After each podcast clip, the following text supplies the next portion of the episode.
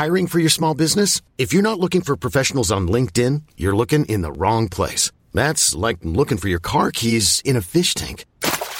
LinkedIn helps you hire professionals you can't find anywhere else, even those who aren't actively searching for a new job but might be open to the perfect role. In a given month, over 70% of LinkedIn users don't even visit other leading job sites. So start looking in the right place. With LinkedIn, you can hire professionals like a professional. Post your free job on linkedin.com slash achieve today.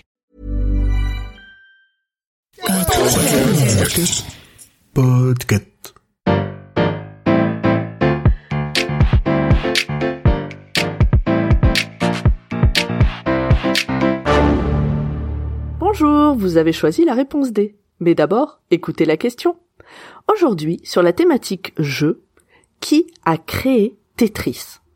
A. Marie Kondo, qui adore ranger les lignes comme il faut. B. Shigeru Miyamoto, qui a aussi créé le personnage de Mario. C. Alexei Pajitnov, qui travaillait à l'Académie des sciences de Moscou. Ou D. La réponse D. Au vu de la bande-son du jeu, j'ai un sérieux penchant pour la proposition russe. Alexei Pajitnov. Et dire qu'il a créé ce jeu sur son temps libre et que pendant des années il n'en verra pas un copec, comme son compatriote Mikhail Kalachnikov. Car oui, au temps de l'URSS, la propriété intellectuelle est collective. Originellement, c'est-à-dire dans les années 70-80, Pajitnov travaille pour l'Académie des sciences russes sur un système de contrôle par la voix pour les applications militaires. Par exemple, qu'un pilote d'avion de chasse puisse continuer à piloter son avion par la voix, malgré les jets qu'il encaisse et qui lui interdisent d'utiliser ses bras et ses mains. Alexei a deux passions dans la vie, la vitesse et les jeux. Dans un bureau du Parti communiste, la deuxième passion est plus facilement assouvie que la première. Alors pour s'occuper, il va développer un programme informatique qui se base sur des pentaminos. Un jeu avec des figures géométriques qu'il faut faire rentrer dans des carrés. Pour coder tout ça, il utilise un bon vieux Electronica 60, un ordinateur qui n'est pas capable d'afficher autre chose que du texte. Donc son jeu est fait avec des lettres.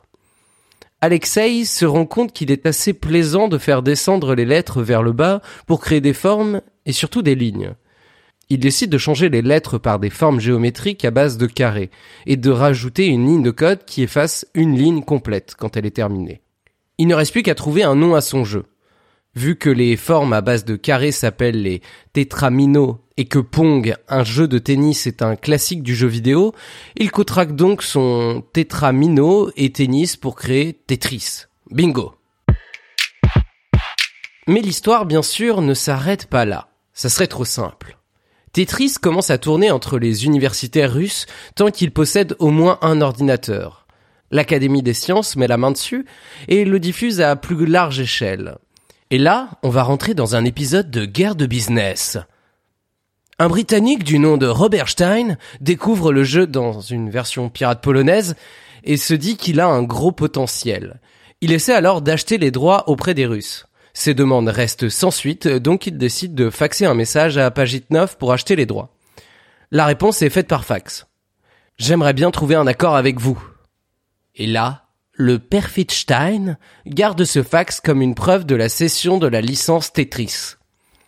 Puis Stein part aux États-Unis pour vendre le jeu à plusieurs éditeurs. Mirrorsoft aura la licence en Europe et Spectrum Holobyte en Amérique.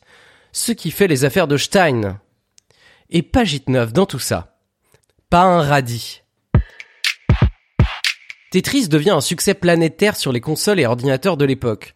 On arrive en 1989 et Nintendo veut un second jeu pour épauler Mario dans le lancement de la Game Boy, sa toute première console portable. Un homme est chargé de récupérer les droits pour Nintendo. Il s'appelle Hank Rogers.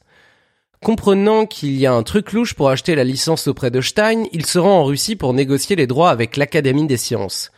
Les Russes découvrent ainsi la supercherie. Je vous la fais courte, mais Rogers obtient la licence pour les consoles portables et de salon. Et pendant cette négociation, il se lie d'amitié avec Pagitnov, qu'il fait carrément venir dans sa société d'édition de jeux vidéo aux États-Unis. Pendant dix ans, toutes les royalties du jeu sont versées à l'État russe avant de revenir dans les mains de Pagitnov en 1996. Il fonde alors la Tetris Company pour gérer la licence sur tout type de support. Dans les années 2000, Pagitnov intégrera Microsoft pour créer d'autres jeux de type casse-tête, sans jamais réitérer le succès de Tetris. Bravo, c'était la bonne réponse. Pour aller plus loin sur ce sujet, retrouvez les sources en description. La réponse D est un podcast du label Podcut. Vous pouvez nous soutenir via Patreon ou échanger directement avec les membres du label sur Discord. Toutes les informations sont à retrouver dans les détails de l'épisode. À demain pour une nouvelle question sur la thématique gastronomie.